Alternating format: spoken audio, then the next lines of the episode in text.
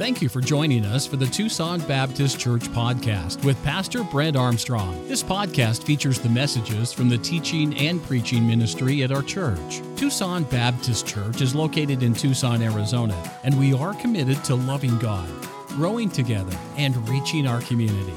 If you would like to learn more about our ministry, please visit TucsonBaptist.com. We pray that today's message is an encouragement to you.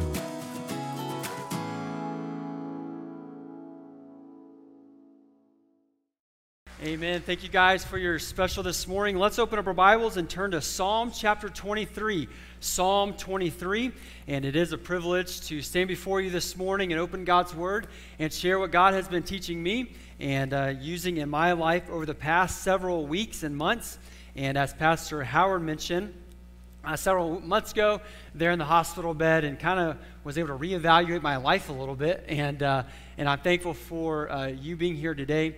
And uh, let's do continue to pray for Pastor as he's preaching right now in Phoenix. Thankfully, it's not as hot here, maybe a little bit cooler here. And uh, so, um, but I'm looking forward to this morning's message in Psalm chapter 23. And the men, they could go ahead and come forward and pass out the handout for this morning. And uh, not a, a huge handout, but just some points from this morning's message.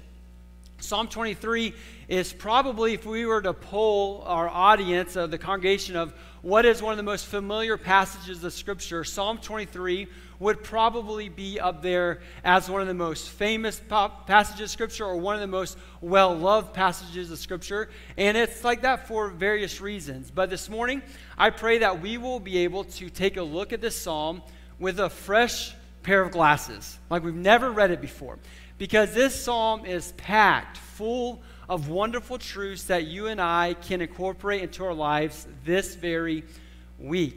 Well, now you're comfortable, I'm going to ask you to stand and we're going to open up God's Word to Psalm chapter 23 or Psalm 23, and we're going to read the first four verses. Notice there with me in verse number one, the Bible says, The Lord is my shepherd, I shall not want. He maketh me to lie down in green pastures. He leadeth me beside the still waters. He restoreth my soul. He leadeth me in the paths of righteousness for his name's sake. Yea, though I walk through the valley of the shadow of death, I will fear no evil, for thou art with me. Thy rod and thy staff, they comfort me. Would you join me as we pray? Father, Lord, you are our shepherd. Lord, we don't exactly know what a shepherd does because we don't have that role very much anymore in our culture. But Lord, I ask this morning as we read your word and we learn from your word that you'll help us to not just brush this off because we know this psalm probably without even reading the Bible, we know it by memory. But Lord, the truths that are in this psalm can help us this week and throughout our lives. So, Father, I ask that you will come Lord, that you'll speak through me as your messenger to our hearts this morning, and you'll draw us closer to you, the Good Shepherd. Lord, I pray that you'll be honored and glorified through your word this morning, and pray all these things in Jesus' name. Amen. Thank you. You could be seated this morning. Psalm 23 is, like we said, one of the most familiar passages of Scripture. But many times, this passage of Scripture, this psalm, is isolated to moments of trial. The trials of our life, it's nice to pick this passage up and to read that God is with us. And we quote this passage during funerals and, and at times where we might need hope. However, this psalm is full of wonderful truths about the good shepherd. David wrote many of the Psalms, and as, uh, if we were to flip through it, in my Bible it says a Psalm of David, and, and David wrote many of the Psalms. And in each of these Psalms, we see what his heart was feeling in those moments. At times, he was feeling despair and helpless, that God turned his back on him, and at other moments, he felt like the only place he could go was to go to God because he had no one else. For instance, just there in your Bible, if you were to look at Psalm 22, verse number 1, David says, My God, my God, why hast thou forsaken me? Why art thou so far from helping me? At this time, in this season of David's life, he felt like he had no one, including God. Have you ever felt like you've been in that situation before? No, everywhere you turn, it's a closed door, and you pray to God, and He's not there. David, too, felt this. But then, if you were to flip over to Psalm 28, verse number 1, the Bible says, Unto thee will I cry, O Lord, my rock. Because God is the rock. David was now in a season where he felt confident the Lord was listening to him. And, and one of the things that I love about David's writing is the imagery that he uses in all of these Psalms. He was a poet. Now, I lack in that skill. I'm black and white, and he had that artistic, uh, that artistic nature to him. And here in Psalm 23, David uses two particular uh, examples of who God is. And in the first four verses, which we read, David portrays God as the shepherd. And the last two verses, which we didn't read, verse 5 and 6, he portrays God as the host. But David was able to share these examples, especially as a shepherd, because he too was a shepherd. This morning, we are going to focus on the first four verses and look how God is not just the shepherd, but he is the good shepherd. He is not just a shepherd in our life, he is the good shepherd. David begins verse number one by declaring, The Lord is my shepherd. David knew that the one who was leading his life was the only one who could effectively lead his life. David knew that the one who was leading his life was none other than the great I am. You see, David began this psalm in a powerful way. He understood the authority and power the shepherd ultimately had. The power of the shepherd rested in the character and the deity of the shepherd. David wasn't just saying that there was a, a shepherd leading him. No, he was saying that God Almighty was the one who was leading him. So, what are some of the qualities or some of the attributes of the shepherd? Well, in 1 Chronicles 16, verse 34, the Bible says, Oh, give thanks unto the Lord, for he is good for his mercy endureth forever. Psalm 28, verse 8 Good and upright is the Lord, and therefore will he teach sinners in the way. Psalm 145, verse 9 says, The Lord is good to all. Psalm 119, 68 says, Thou art good and doest good. Ezra 3, verse 11 says, And they sang together by course in praising and giving thanks unto the Lord because he is, what's the word? Good. little bit of a common recurrence there in those verses. One of the attributes of God Almighty and the shepherd is that he is inherently good. These verses show that one of the qualities that the shepherd has isn't that he is just good sometimes, but that he is intrinsically good and everything he does is by nature good. Because the shepherd is good, it shows that the actions of the good shepherd are rooted in his intrinsic goodness. So basically, everything that the good shepherd does flows from who he is. Since he is good, everything that he does is by default good. Now, this is an important truth to understand. Because how many of us have gone through times and seasons of our life where when we were to look at the, what was going on, we'd say that wasn't good. And we say, God, why, as a good God, would you allow this bad thing to happen in my life? And it's because we as humans don't particularly see what God is doing behind the scenes. God is ultimately doing things in our lives to bring about His greater purpose and His goodness. So we may go through a season of perhaps loss or mourning or a season of correction and discipline. And we need to remember that whatever we are going through is being allowed by God and being by, allowed by the good shepherd. There in your notes this morning, we're going to look at four actions of the good shepherd. And all of the actions of the good shepherd are rooted in his goodness. So David begins this passage by saying, The Lord is my shepherd. But then the rest of this message, we'll see four actions of the good shepherd. Notice with me there in verse number one the good shepherd cares for his sheep. The good shepherd cares for his sheep. The Bible says, David says, The Lord is my shepherd, I shall not want.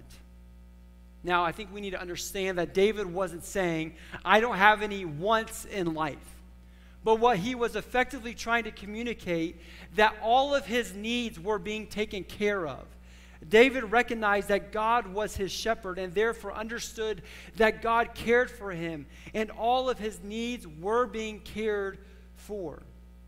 Now, David, a shepherd, understood that the lives of the sheep that he was tasked with looking after was dependent upon him doing a good job as a shepherd. David was given sheep and was given the responsibility and the authority to take care of those sheep. He was ultimately responsible for their livelihood and safety. You see, it was the shepherd's job to lead his flock to fields where they could graze and receive their nourishment. It was the shepherd's job to lead his flock to streams of water where they could receive their hydration. It was a shepherd's flock to, or uh, there was a shepherd's job to fend off any animals that may look upon his flock with a desire to kill the sheep. It was a shepherd's job to maintain the unity of the flock and keep them moving in the same direction. And if one sheep were to go astray, his job was to bring it back into the fold. Now, all of these job descriptions a, a, physical shepherd had. That's what he did. And David was saying that while the physical shepherd had to do these, the Good Shepherd also had to do these things. However, in order for the shepherd to ultimately do those things, he first had to leave his home. You see, David couldn't effectively be a good shepherd by sitting in his living room. No, David had to, had to grab his things and he had to leave the comforts of his home and he had to go out and do the job that he was tasked with. In 1998, the Arizona Cardinals football team drafted a player in the seventh round from Arizona State University. Boo, right? this young man that was drafted, uh, he was drafted, and a lot of the people said he doesn't have a chance. He's not even going to make practice squad. However, he was an incredibly hard worker and ultimately proved that he had what it took. In fact, the following season after he was drafted, he was named a starter for the team and he broke a record for the most tackles in a season. So he had the tra- trajectory of being a great player, making a lot of money, having the comforts of living a lifestyle of a professional athlete. However, after the attacks that took place on September 11, 2001, this man's focus and desire changed. He had the wealth, the freedoms, the luxuries of being a professional football player, yet he felt the call to leave all of that and join the military. In 2002, Pat Tillman joined the U.S. Army, and he ultimately completed several tours in Iraq and Afghanistan. However, one night in 2004, his unit was ambushed. And Pat's legacy is now not that he was a football player, but now his legacy is that he gave his life to protect some of the other men in his unit. And he ultimately died due to the wounds he received during the ambush that night in April of 2004. You see, Pat Tillman could have stayed in the convenient and luxurious lifestyle that he had. However, when he, had, when he felt a call to something greater, he gave all of it up. Ultimately, he surrendered his life for the protection and safety of his country, but the sacrifice that he did required him to leave his home. John 10, verse 11, Jesus says, I am the good shepherd, and the good shepherd giveth his life for the sheep. You know, Jesus, when, or when David wrote this, this psalm in Psalm 23, Jesus had not yet died on the cross. But David knew that the prophecy was that one day the good shepherd would give his life for the sheep. So while David was looking forward to the sacrifice, today 2,000 years ago, we can look back to the sacrifice. In John 10, verse 11, Jesus says, I am the good shepherd, and I am going to give my life for my sheep. Jesus is the good shepherd because he gave his life for his sheep. He left heaven to come to this earth and ultimately die on the cross and, and sacrifice his body for you and for me. And truthfully, our only need is salvation. Our only eternal need is salvation. And aren't you thankful that the Good Shepherd laid down his life for his sheep? You see, the Good Shepherd cares for his sheep, and the Good Shepherd sacrificed his body for his sheep. But notice, secondly, this morning, not only does the Good Shepherd care for his sheep, Notice with me in verse number two that the good shepherd calms his sheep. The good shepherd calms his sheep. Verse number two, David says, He, the good shepherd, maketh me to lie down in green pastures. He leadeth me beside the still waters. Now, one of the shepherd's jobs is to make sure that the sheep are receiving nourishment they have. This requires finding pastures and, and going to different fields for the flocks to graze through, as well as leading them to waters that are still enough that allow the sheep to drink from. David is now saying that the good shepherd makes him lie down in green pastures and he leads him to still waters. Sheep need direction. And at times, they're maybe not the smartest animals. And when the shepherd and the flock made their way through cities, it usually led to chaos.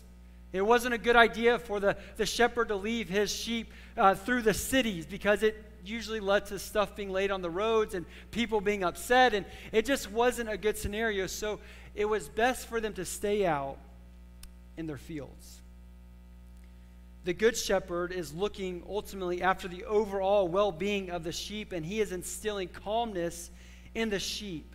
Their needs are provided for, and they can dwell in this place, in the green pastures and by the still waters. You know, Charles Spurgeon said something, uh, said a quote, and it's, it's so true. Consider how precious a soul must be when both God and the devil are after it. Every day, our lives are full of noise and distraction.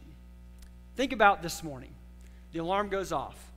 How many times do you hit the snooze? Never, right? We always get up right away, right? So the alarm goes off. The social media notifications begin the desire to turn on the news. And then once you turn on the news, you listen to bad news. And the person that cuts you off on your way to church, the, the barista at your coffee shop gets your order wrong. You, you fight with your spouse on the way to church. And then you put a smile on your face when you're at church. And the kids mess up the outfits you had picked up. And it's only 1123. And look at all what's happened this morning.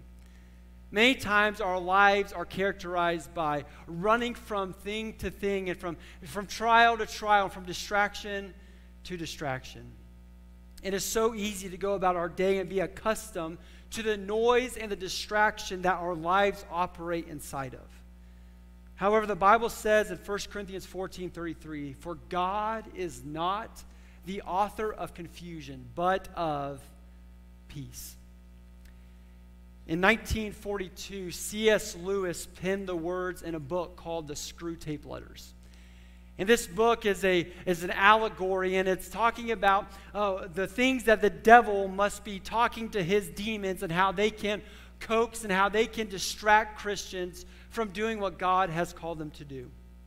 I came across this this week as I was preparing, and if you don't mind me, I'm going to read a little bit of it. And, and this is what perhaps the devil is telling his demons and how he could distract us as Christians.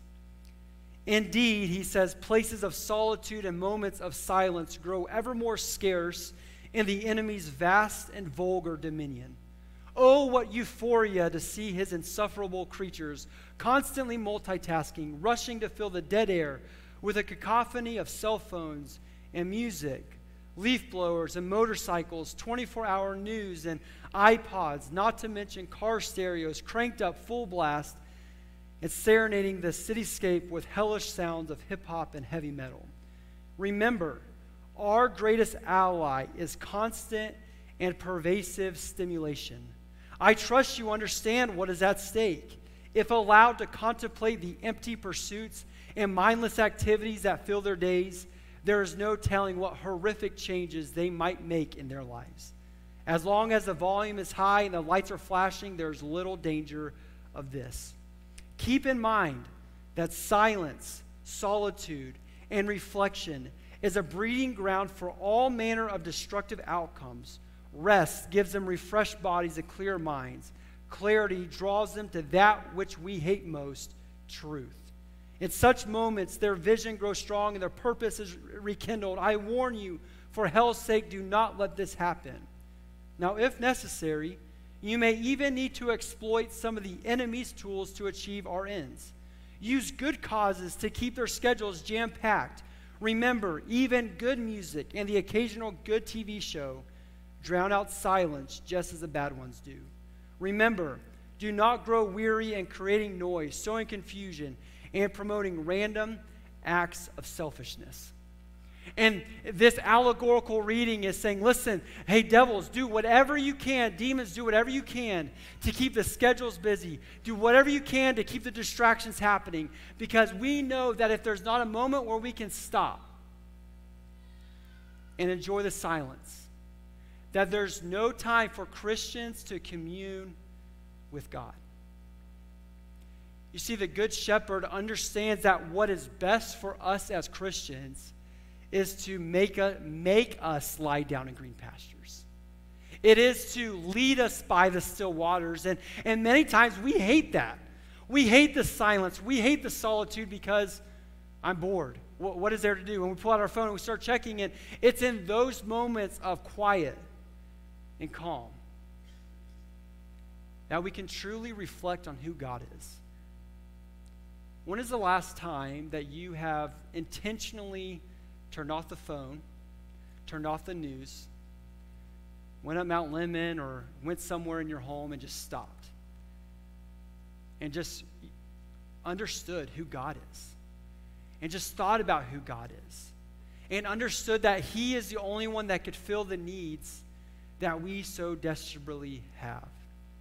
1 Corinthians 14, verse 33 says, For God is not the author of confusion, but of peace. Therefore, if your life is full of distractions and anxiousness and confusion, you must understand that you are being led by someone or something other than the Good Shepherd. If God is the author of peace and your life is in the midst of turmoil, then you need to take a step back and evaluate who you are following. The Good Shepherd provides peace and calmness if you allow yourself to be led by the shepherd. This morning, we have seen how the Good Shepherd cares for his sheep. We've noticed how the Good Shepherd calms his sheep. Notice the third action this morning, there in verse number three. The Good Shepherd cares for his sheep and calms his sheep, but notice thirdly that the Good Shepherd corrects his sheep. The Good Shepherd corrects his sheep. There in verse number three, David says, He restoreth my soul. He leadeth me in the paths of righteousness for his name's sake. If you know anything about sheep, you probably know that they are prone to wander. They don't like to stay together. They, they go off in their different directions, and they normally are in a herd, but it is a common occurrence for sheep to wander and to get outside of the fold. And it turns out they do this for a couple of reasons. First of all, they do it because sheep are followers. So if you have one sheep going one direction, guess what? Majority of sheep are going to follow them. I read uh, this week I was preparing, there's been times where sheep, one sheep walks off the edge of a cliff to his demise. And the other sheep are like, all right, sounds good, let's go. And they follow him, and they're just doing what they're supposed to be doing. They're followers. Second reason is sheep, uh, sheep uh, tend to graze for greener grass. They live their lives grazing, so green grass for them kind of looks like uh, a, a double double from In-N-Out. They just know it's going to hit the spot. And so, like, let's go to greener grass and let's get outside of the fold because we know that's going to hit the spot. So he gets outside of that because they, they're looking for greener grass. However, one of the main reasons they wander away is because they either lose sight of the shepherd or they willfully decide to stop following the shepherd. It's not always just for bad pursuits. I mean, green grass, that's good. But many times the sheep stop following the shepherd because they stay too far back from the shepherd, so they lose sight of him, or they say, Nope, I'm going to go this way because that's what I feel like. Sheep, although smart animals, need a shepherd to lead them. The shepherd is there to defend the sheep from harm, rescue them if they are in the midst of harm, and ultimately lead the flock to fields for nourishment. And in verse number three, David says, God, the good shepherd, restores my soul. David knew that he himself was prone to wander from the good shepherd. David knew that, that God that he was confident that the good shepherd's purpose was always to restore him back into the fold. This morning, I think if we were honest, every one of us would say, we too are prone to wander. We too are prone to try to find greener grass. We too are prone to maybe willfully turn our back on the good shepherd. In 1758, Robert Robinson wrote one of the most famous hymns, and he wrote the, the, the hymn, Come Thou Fount of Every Blessing. In one of the verses, he says, Prone to wonder, Lord, I feel it, prone to leave the God I love. Man, when I sing that song, I'm like, that's me. Man, I don't know why, Lord. I, am just prone to wonder. I'm prone to leave you, and I don't understand it. God, I, I want to know. I, I, wanna, I don't want to do that. But Robinson, as a teenager, was sent to London by his mom to be an apprentice as a barber. And while he was there in London, it was said of him that he associated with a, no, a notorious gang of hoodlums and lived a debauched life. And while he was there in London, he began living a life that he knew he shouldn't live. Yet it was also while he was there in London that he was under the preaching of George Whitefield. And George Whitefield, if you know, he, he was a, a great man of God, and God used him greatly in London in many revivals. And Robinson was under his preaching. And due to the conviction he felt through the preaching, he surrendered his life and began serving God with the remainder of his life. And as he wrote this song in his 20s, he recognized his own heart ability to turn from the God he truly loved. Yet, if it wasn't for the conviction through the Word of God, his life may have never been changed. This morning, you must understand that your heart too can wander from the God that you truly love.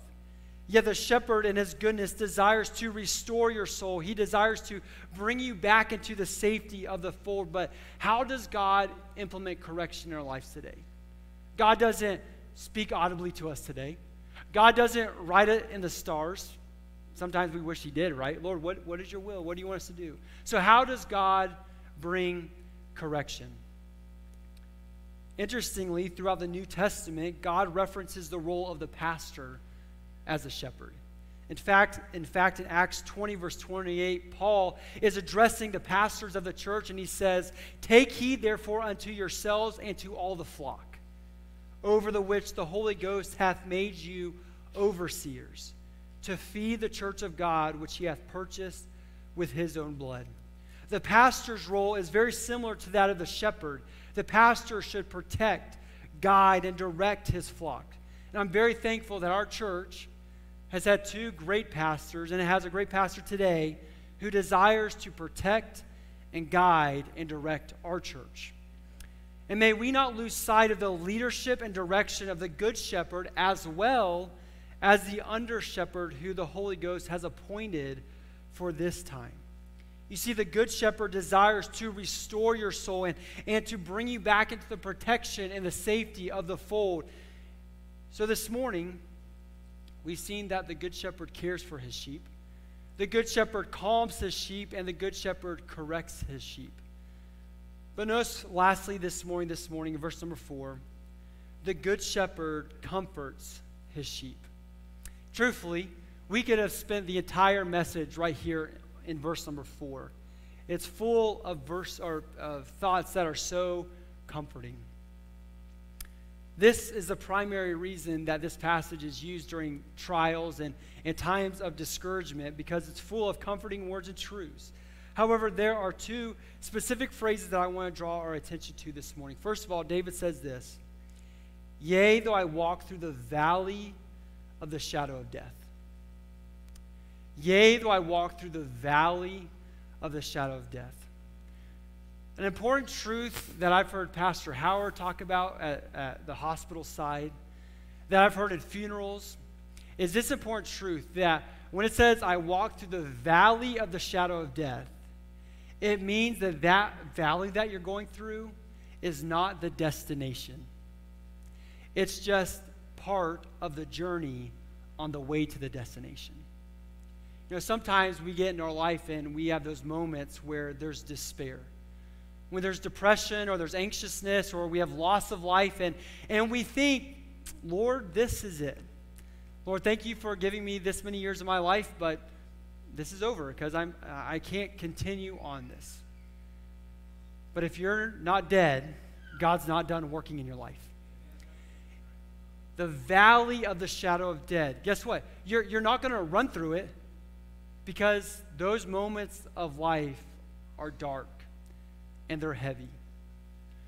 But here's what David is saying in the context of this passage, he's saying, I'm going to walk through these valleys with the rest of the flock.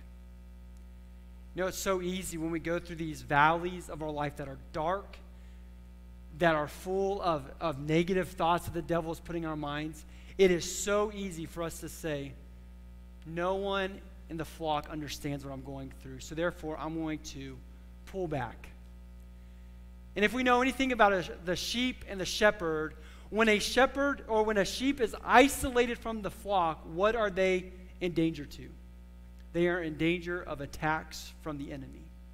But when they're inside the fold and when they're in the flock, there's protection and there is safety.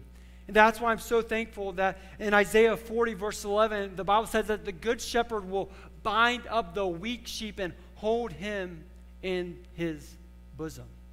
Because that's what the good shepherd does. But the second or second uh, thought I want to pull from this verse is there it says, For thou art with me.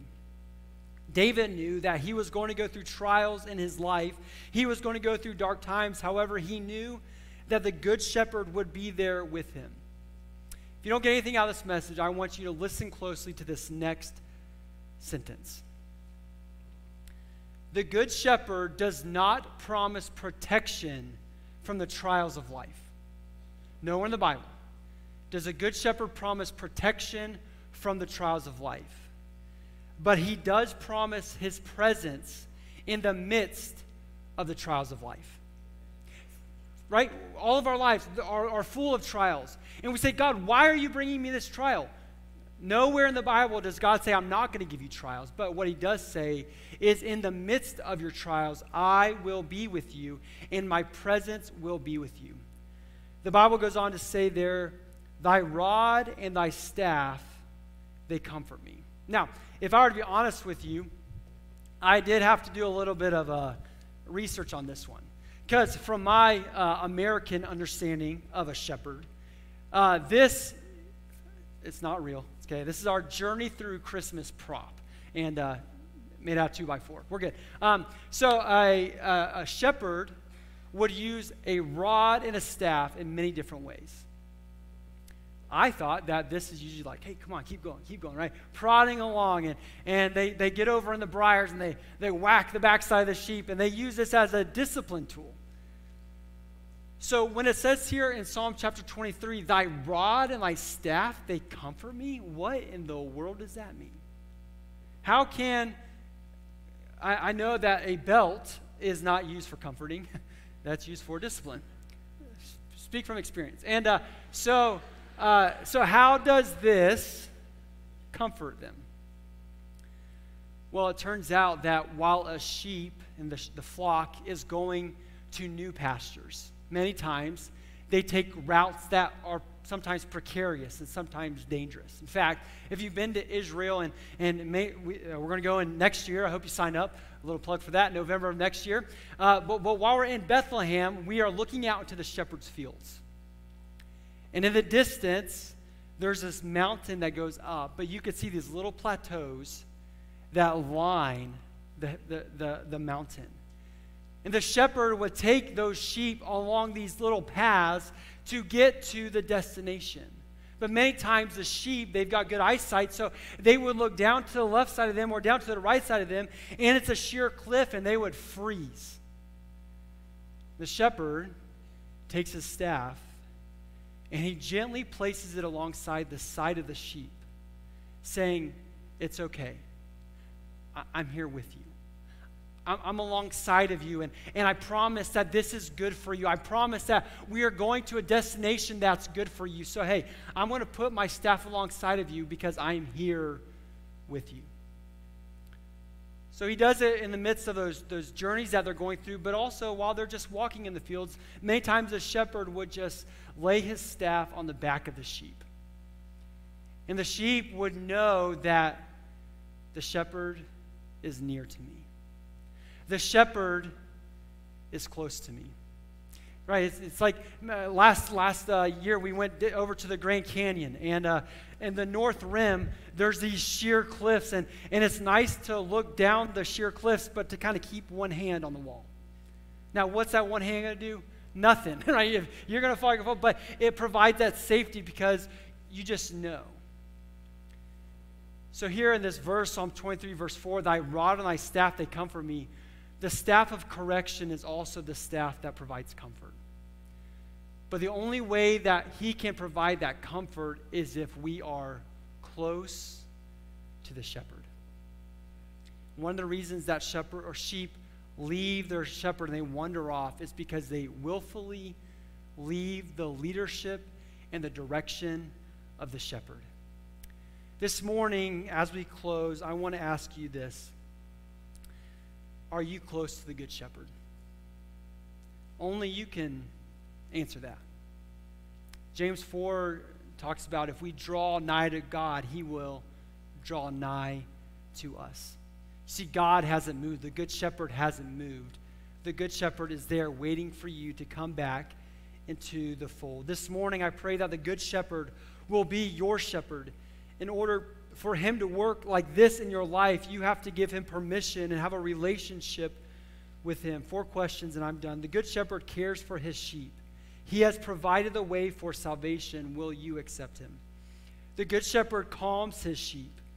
Has the world distracted you and caused confusion? Only the Good Shepherd is the one who can bring peace to your life. The Good Shepherd corrects his sheep. Have you found yourself wandering from the shepherd? He loves you too much to leave you in harm's way. Return to the fold. Lastly, the Good Shepherd comforts his sheep. What trial are you going through right now? Draw close to the shepherd and lean into the shepherd's staff. There you will find comfort and strength to continue. The Good Shepherd's actions are rooted in his intrinsic goodness. May we cherish the Good Shepherd. Let's pray.